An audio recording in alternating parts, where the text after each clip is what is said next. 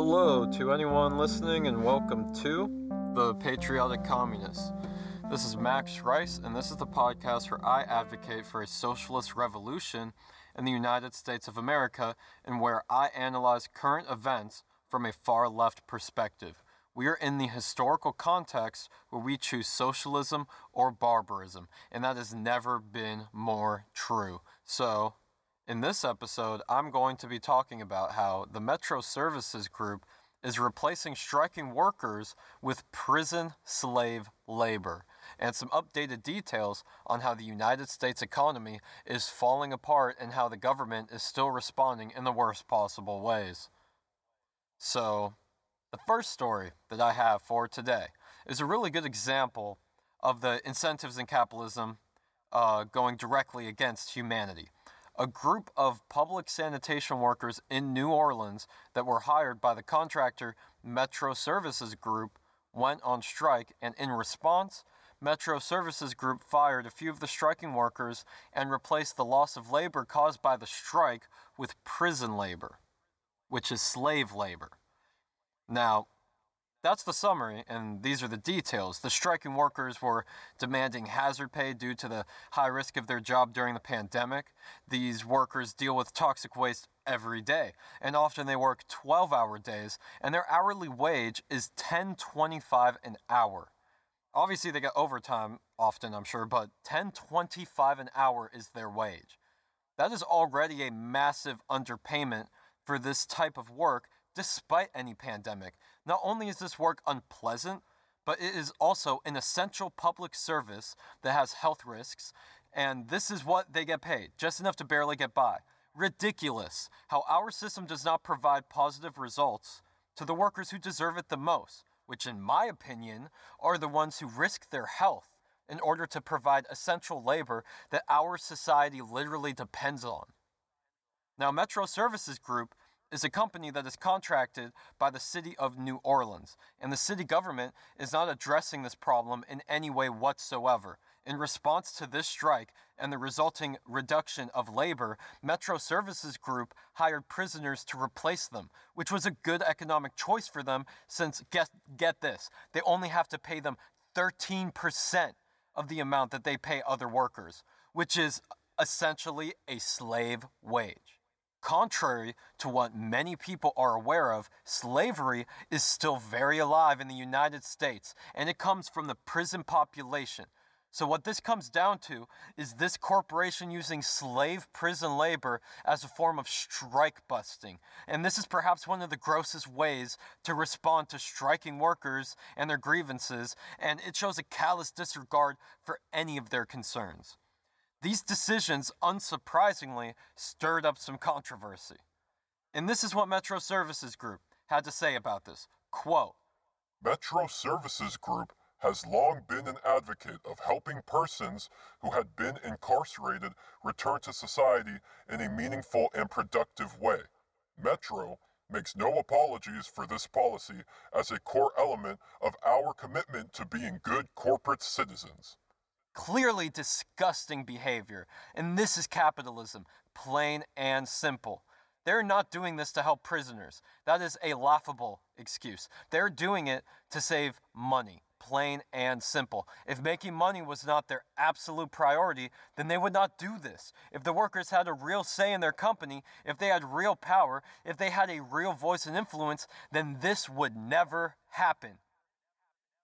Now, time for the more general subject that I want to talk about in this episode, which is an update on the economic disaster that was triggered by the COVID 19 pandemic. I am feeling beyond blessed every night to be in a situation where I am confident that I have stable shelter and food for the foreseeable future. But a lot of Americans are already in the position where this is not the case. Thousands of families, perhaps even more, are extremely uncertain about their immediate future every single day, and it gets worse every passing day. What is happening to our economy right now is truly disgusting. Right now, there are countless families across the country that are struggling every day to get food into their stomach. This is a major crisis that is completely avoidable if you look at the resources and infrastructure of our country. We could easily provide equipment and hazard pay to our essential workers, as well as provide economic assistance to every resident of this country while we stay in lockdown in order to stop the spread of this deadly disease. We have our own currency. We could do it. But the oligarchs refuse because power concedes nothing. They would never willingly hand over any significant portion of economic power into the hands of the working class. Now, for some horrifying and disheartening numbers, a report from the Kaiser Family Foundation estimates that 27 million people have lost their health care recently. Since healthcare is often tied to a person's job, this was a very predictable result of mass layoffs and an economic crash. This is absolute madness. I know I have already expressed plenty of shock about this subject on my show, but I'm still floored at the neglect that the owning and governing class is displaying by not even making an effort to implement Medicare for all in the midst of a pandemic.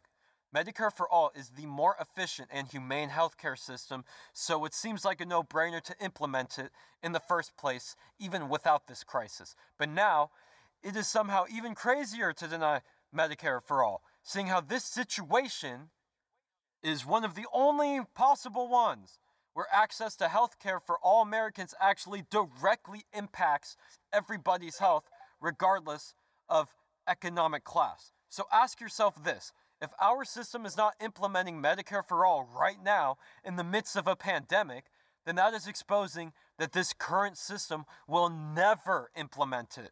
And this is the same when it comes to solving the homeless problem and an increase in minimum wage.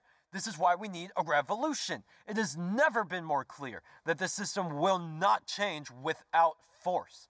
If you really want Medicare for all, if you really want to end the endless wars, if you really want to make the minimum wage a living wage, and if you really want to start reversing the apocalyptic environmental trends that we are currently set in, then we need a revolution. We need to overthrow capitalism, and anything less is extremely temporary at best and is not enough considering these extreme conditions that we find ourselves in today. We need to wake up, people.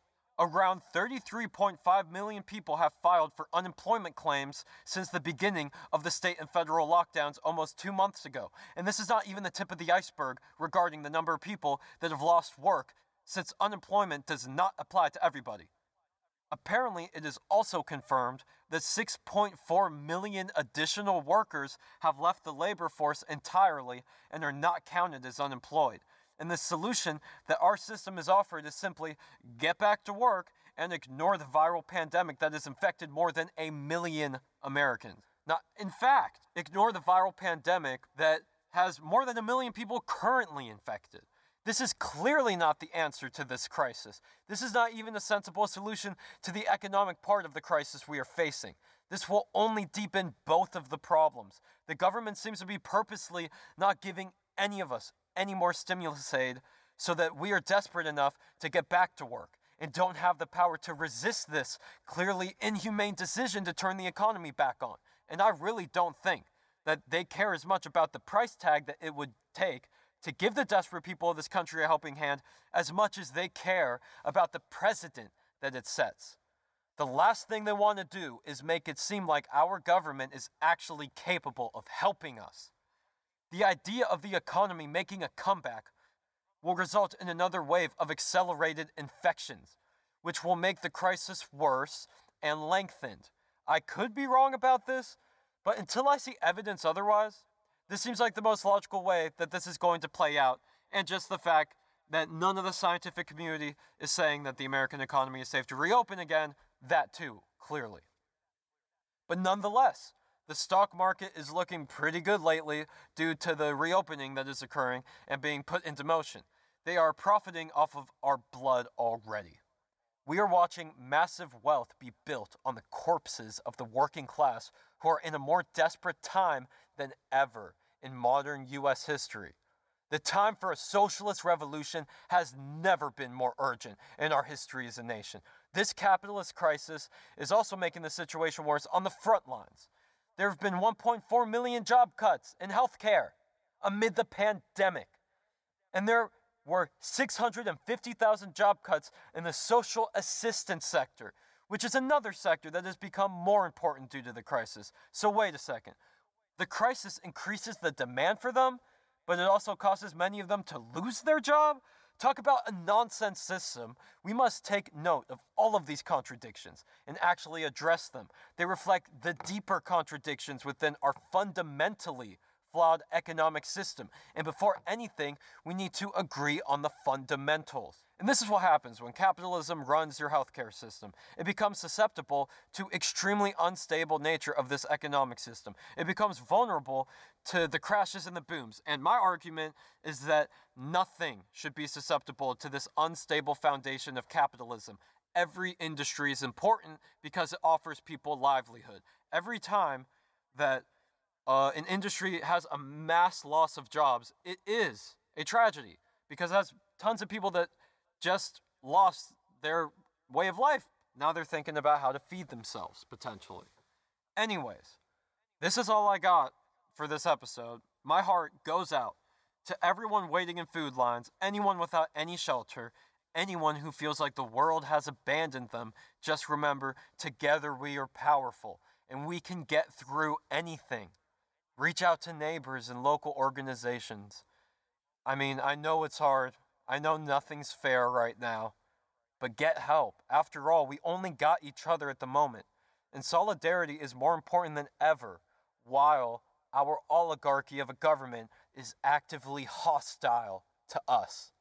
But the point is that we can do better than this, and we ought to do a lot better than this. Anyways, thank you so much for listening, and remember stay safe and stay vigilant.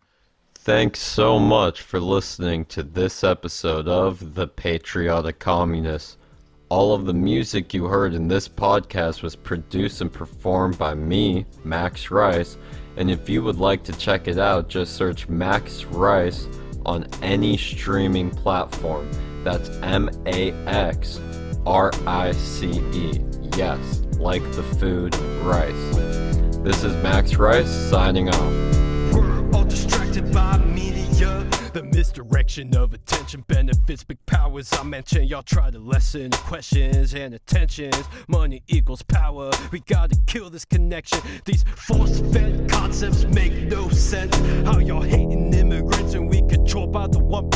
Zombified by screens. Dehumanization comes easily. All I hear are American supremacists. But this line of thought is a normality. Full of fallacies while we stay combative overseas. Laws and more laws. As far as I can see, and no because of the mass distractions. We're expected to not question how the government uses our taxes unless it's helping people. That they ramble like that's all to see. Though we need to free the people, we need a fucking hero. We need some MLK, FDR style of change. We're full of pain and ignorant, but won't live in fear. Though we need some yellow vest, bulletproof vests, and bold claims. We need that fire in our hearts that can't be tamed. We need to reject and correct our collective violent actions, but it won't happen distracted.